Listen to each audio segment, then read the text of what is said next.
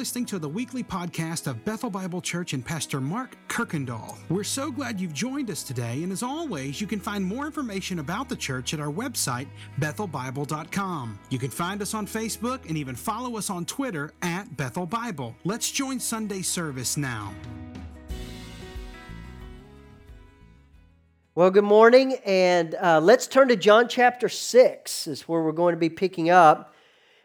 As you're turning there, you all know what we're going to talk about today. You've all experienced it. In fact, you may be experiencing it exactly where you are right now. And it's the idea of being hungry. In fact, many of you, there's this new term, uh, fairly new, about you've gotten so hungry that it's affecting who you are. It's a word called hangry. That you are so hungry that you're irritable. Uh, in fact, Snickers even picked up on this. You've seen their commercials about where I think Betty White's playing football with a bunch of like uh, young adults, and um, they give her a Snicker, and the byline is this: "You are not yourself, or you are not you when you're hungry." And so we're going to talk about that this morning. The idea that, in fact, all of life, from the moment you are created in the womb, life is about getting fed. It's about finding food. Fact, God created our bodies to run on food, and that hunger that we feel often is a warning sign that we're running low on fuel. In fact, every time we eat, we should be reminded by that hunger and then the way food satisfies. And for many of us, it's we, we've gone too far and, and we you know vow to never eat that much again. But that, that process of being hungry and satisfaction should be a constant reminder that God is active in our lives. But I think we're really at a disadvantage a lot of times, even in our own community and our own city, around the world. There are places where they wake up each and every day not knowing where is the meal coming from today. You know, it's not as simple as they go to the grocery store and take their debit card and, and pay with whatever they made. Our biggest problem is deciding what to make. But for many, it's a constant reminder.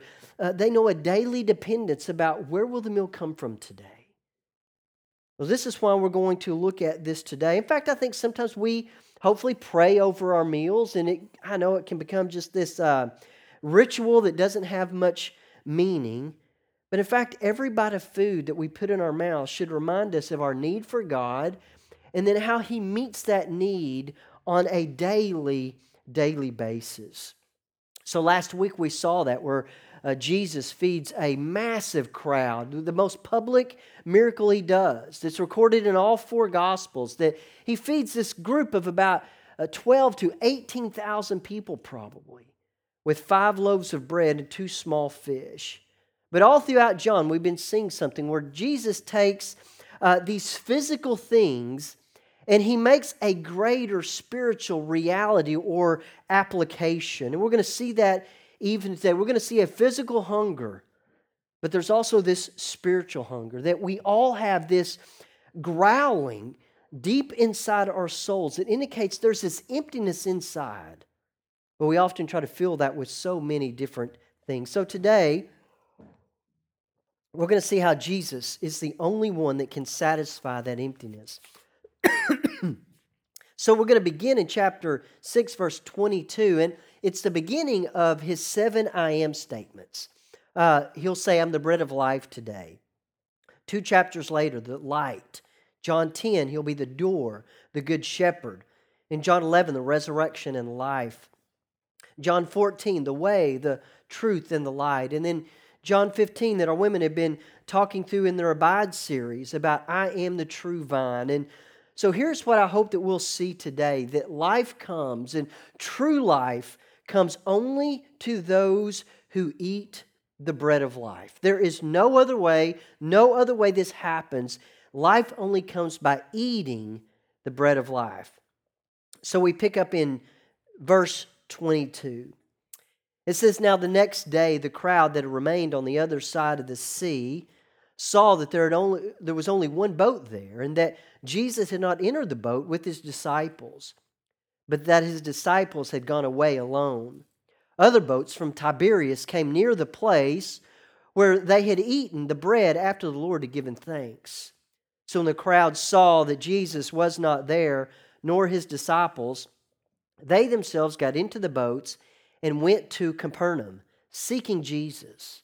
When they found him on the other side of the sea, they said to him, Rabbi, or teacher, when did you come here? So the day before is when he feeds that massive crowd of people, the most public miracle that he performs.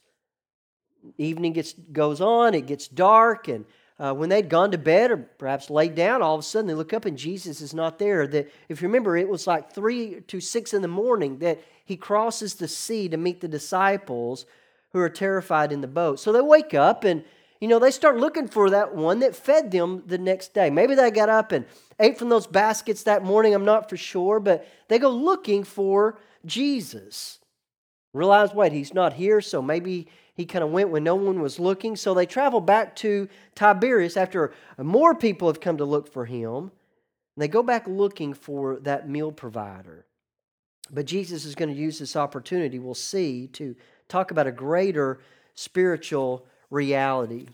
So it goes on in verse 26. Jesus answered them and said, Where'd you go? Where, how'd you come here? He says, Truly, truly, I say to you, you are seeking me. So he's stating the obvious. But then he's going to tell them what is in their heart, what is going on underneath the surface. It's not because you saw signs, but because you ate your fill of the loaves. So it brings to surface why they're following him. And it, it's not because they saw the signs, even though they did. They're following him because he's an easy meal ticket. Jesus is the one that can meet their needs and they realize they have found something here. Think about what this would mean for a person that wakes up each and every day wondering, Am I going to be fed today? Am I going to find food? Am I going to go hungry all day? They realize there's one, there's no more meal planning, there's no more having to decide what to make. There's no more worry about waking up and having to know, Am I going to eat today? They feel if they can stay close to Him, that need will be provided. But they're missing the significance of what he has done. So Jesus graciously, he's going to help them. He's going to tell them they're chasing after really the wrong type of food. And he wants to slowly begin to, to move their perspective to something greater. So he tells them in verse 27 Do not work for the food that perishes, but for the food that endures to eternal life, which the Son of Man, he will give you. For on him God the Father has set his seal.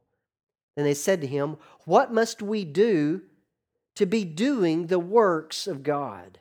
Jesus answered them, This is the work of God, that you believe in him whom he sent. So they want their hunger satisfied. That's the first thing that we need to see. And they're seeking after uh, the food that would satisfy that hunger. But in reality, their conclusion is that they satisfy their hunger by their works and their deeds because their entire life is built upon that system. But Jesus says the only way that this hunger is satisfied, there is only one way. He says it's through believing, and He's going to beat that drum over and over again. That we satisfy our physical hunger by chewing and swallowing food, but that you satisfy spiritual hunger, and He says it's by believing In fact, the previous day, they're sitting in these small groups on this hillside and they're fed with these five loaves and these two small fish. That he turned that small uh, meal that that young boy had into this huge buffet. So when that happened, it, it triggers their minds about something. In fact, my wife tells me all the time we're in conversation, and she's like, Wait, you just jumped ship and you're talking about something I have no idea. And I got there logically, but I just didn't tell her how I got there. But then these people, they're, they're watching and they're seeing this happen, and it triggers this memory. Because notice what they say in verse 30. So he tells them that this food is coming from the Son of Man. The Father set his seal upon him, and he's the one that brings food. So they said, Then what is the sign you do? They're asking for this, that we may see and believe. Now, I know what we're thinking. What else do they need to see? He, he fed, you know, 18,000 people with this small little lunch. What work do you perform? Notice they're asking him, show us something, because this is what they're remembering. Our fathers, they ate man, the manna in the wilderness, as it was written. He gave them bread from heaven to eat.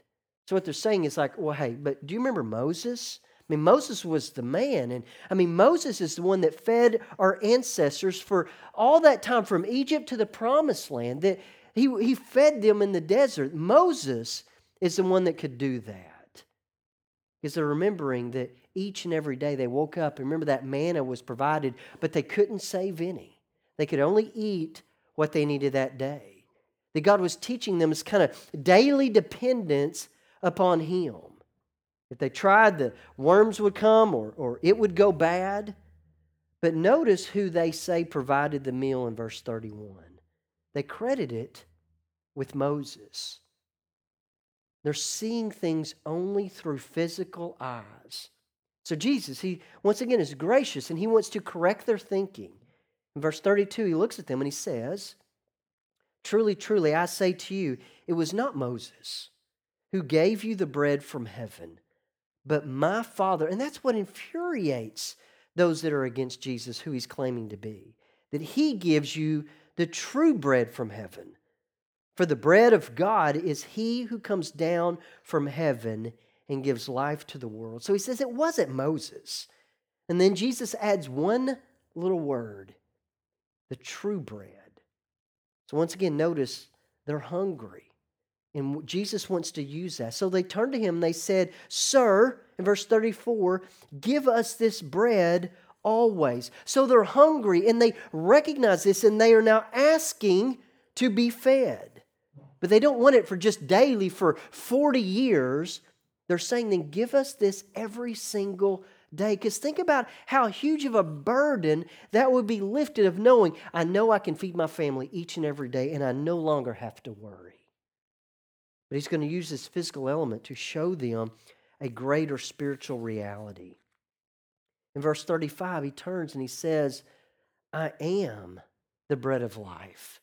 And then he's going to make a promise Whoever comes to me shall not hunger, and whoever believes in me, there it is again, shall never thirst. So not only are they hungry, Jesus loves them and he wants them to know that He can provide for them always, that He is the bread of life. And those that come to Him, He makes a promise that you will never hunger again. And this was extremely inviting to the people, His original hearers. So, how do you eat? He says, you believe. So here's the progression. Follow this. So they're hungry. They're asking for bread. Jesus says he is the bread, and you get it by believing. And so you would think the next verse is going to read they all believe and they find a satisfaction they have never known before. But notice the reality in verse 36. But I said to you that you have seen me, but yet do not believe. So once again, he's revealing this, this reality of their hearts. Even though they recognize their need, that they're hungry, even though Jesus is telling them, hey, I am the bread of life, and you receive it by believing, the reality is they don't and they can't. And that's the sad reality, I think, for so many people is that we know we're hungry for something. We recognize our need for that. There's this, this growling deep inside our souls for something that is missing. And then we go and we try to satisfy it with so many different things.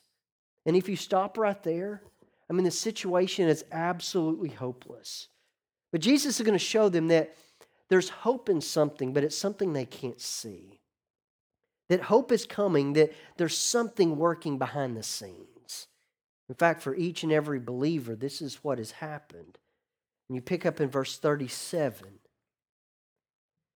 He tells them, All, everyone that the Father gives me, they will come to me. And whoever comes to me, I will never cast out. For I have come down from heaven not to do my own will, but the will of him who sent me. And this is the will of him who sent me, that I should lose nothing of all that he has given me, but raise it up on the last day. For this is the will of my Father, that everyone who looks on the Son and who believes in him should have eternal life, and I will raise him up on the last day. So Jesus is the bread of life, and he promises life to all that receive him. And this is what he's saying God creates the hunger first. Because you know, you don't get hungry on your own, it's something that happens to you. But not only does he create the hunger, he provides the only food that can ultimately satisfy. So, from here all the way to verse 59, he is going to make two promises, and he'll do it seven different times. And here's what they are.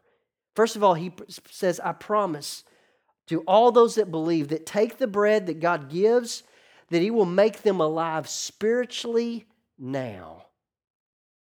Well, what does that really mean? Well, it means, I think, that we will hunger for not of the things of this world and more for spiritual things. That each and every day that there's a hunger that grows for the spiritual things and less and less for the things of the world.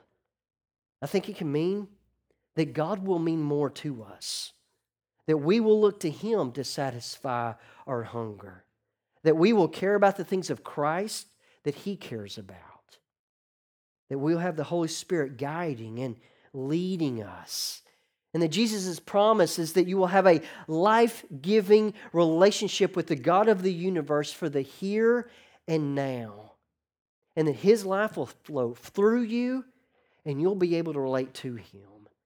And I can't tell you how many times I've heard of that even this week. I mean, I heard of somebody that out of the blue received a card. And they said, You have no idea what that meant to me. They had no idea what was going on in my life. That had to be God's leading them to send that card. Man, I've talked to our very own Bobby Freeman this week. Man, Bobby said, I have felt loved and cared for. In fact, he said a life group came and showed up at my house and just prayed over me. And he said, I can't tell you what that meant to me.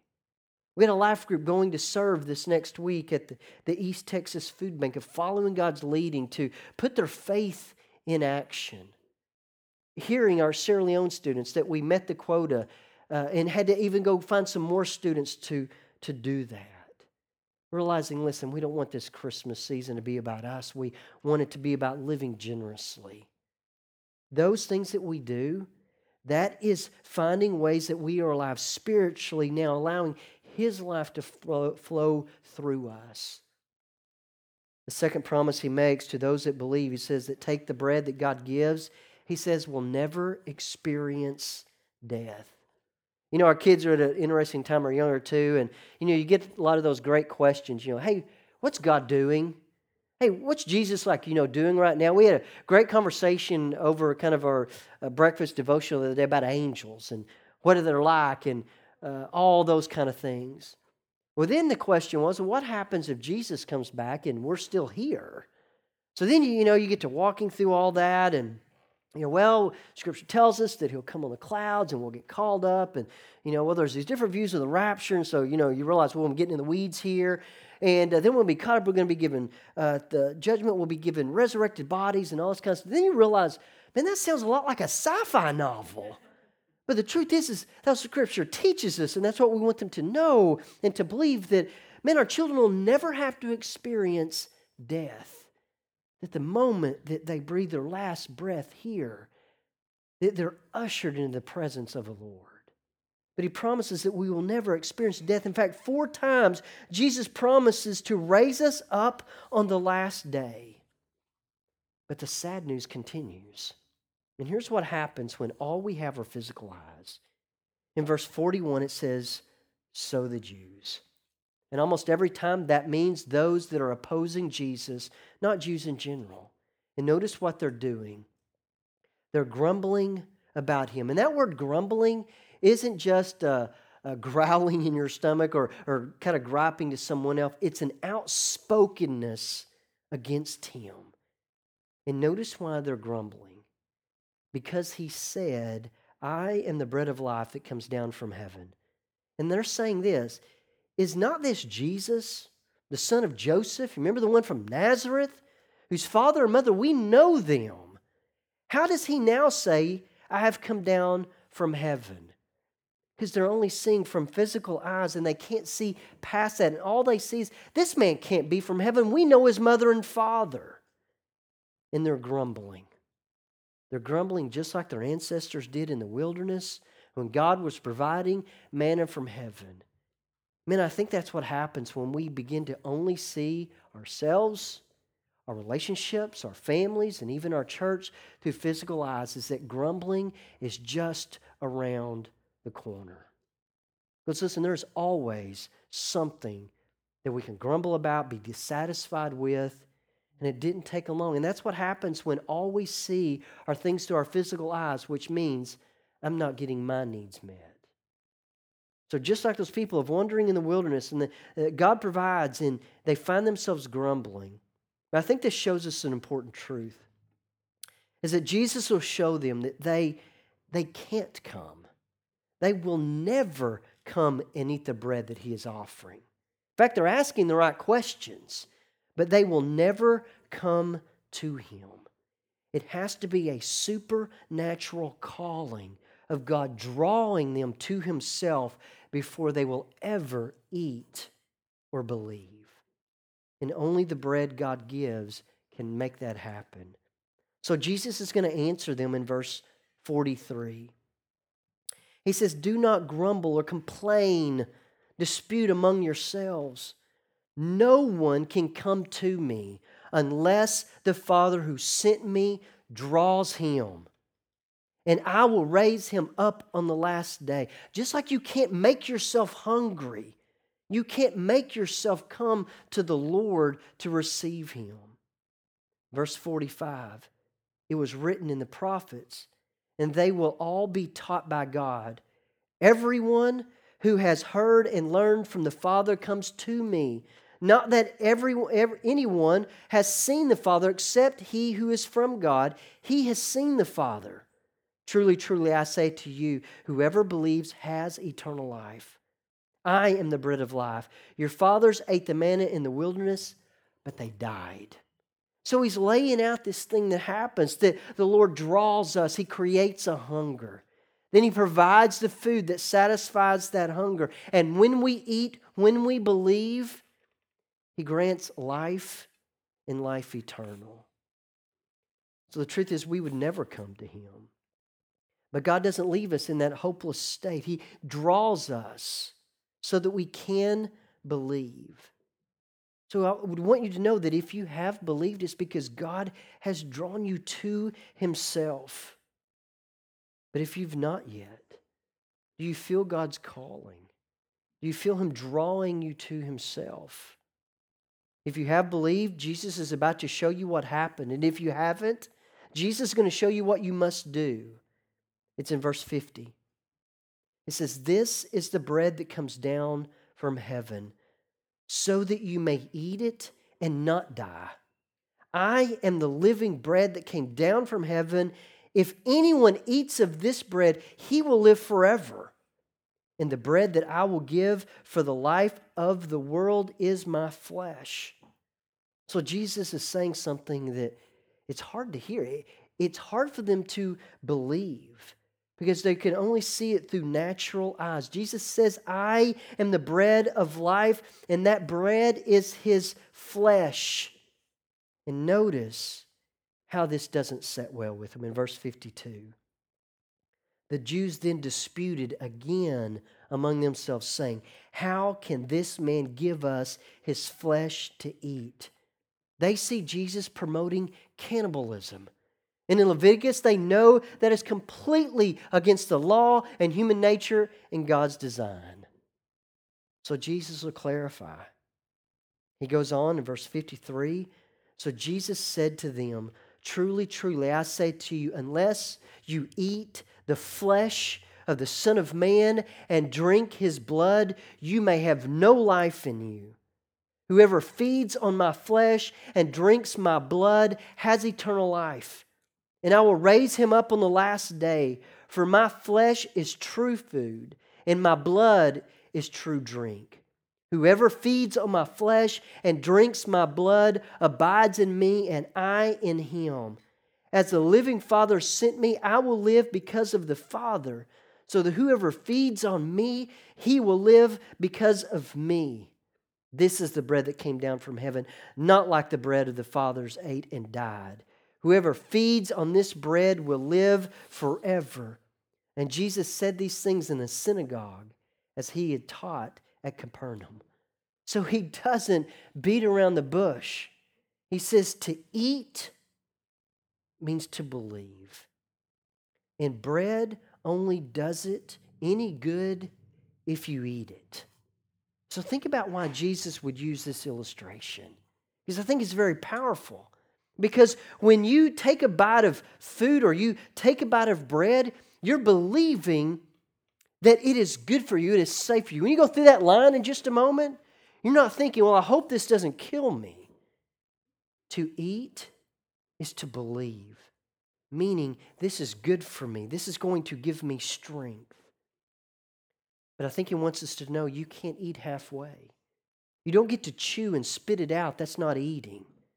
You either eat or you don't.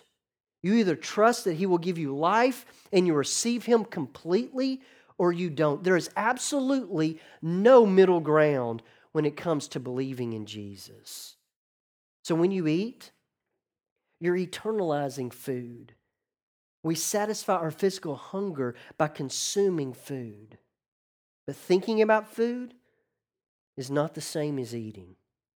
Knowing nutritional facts about food is not the same as eating. Even understand how your body uh, takes in and processes and break down, breaks down food, that's not the same as eating. To believe is to internalize the truth about Jesus, it's receiving Him into your soul. So, thinking about Jesus, it's not the same as believing. Knowing a lot of facts about Him is not the same as believing. even understanding how Jesus saves is not the same as believing. So, what is believing? Well, I think from the scriptures, believing is staking your life on the fact that the only way to receive life is through Him. It's by placing all of your hope on Him to sustain you. It's this deep sense that says, I will die without Him. It's placing all your confidence in Him as the only one who can give you life and strength and even a future. But you know the best part about eating the bread of life is when you do, in the end, there's no bill to pay. It's not something that we could ever pay for or we could ever pay back. All you have to do is receive it. And so believing is abandoning all other means of salvation in life. It means saying, I can't make it on my own.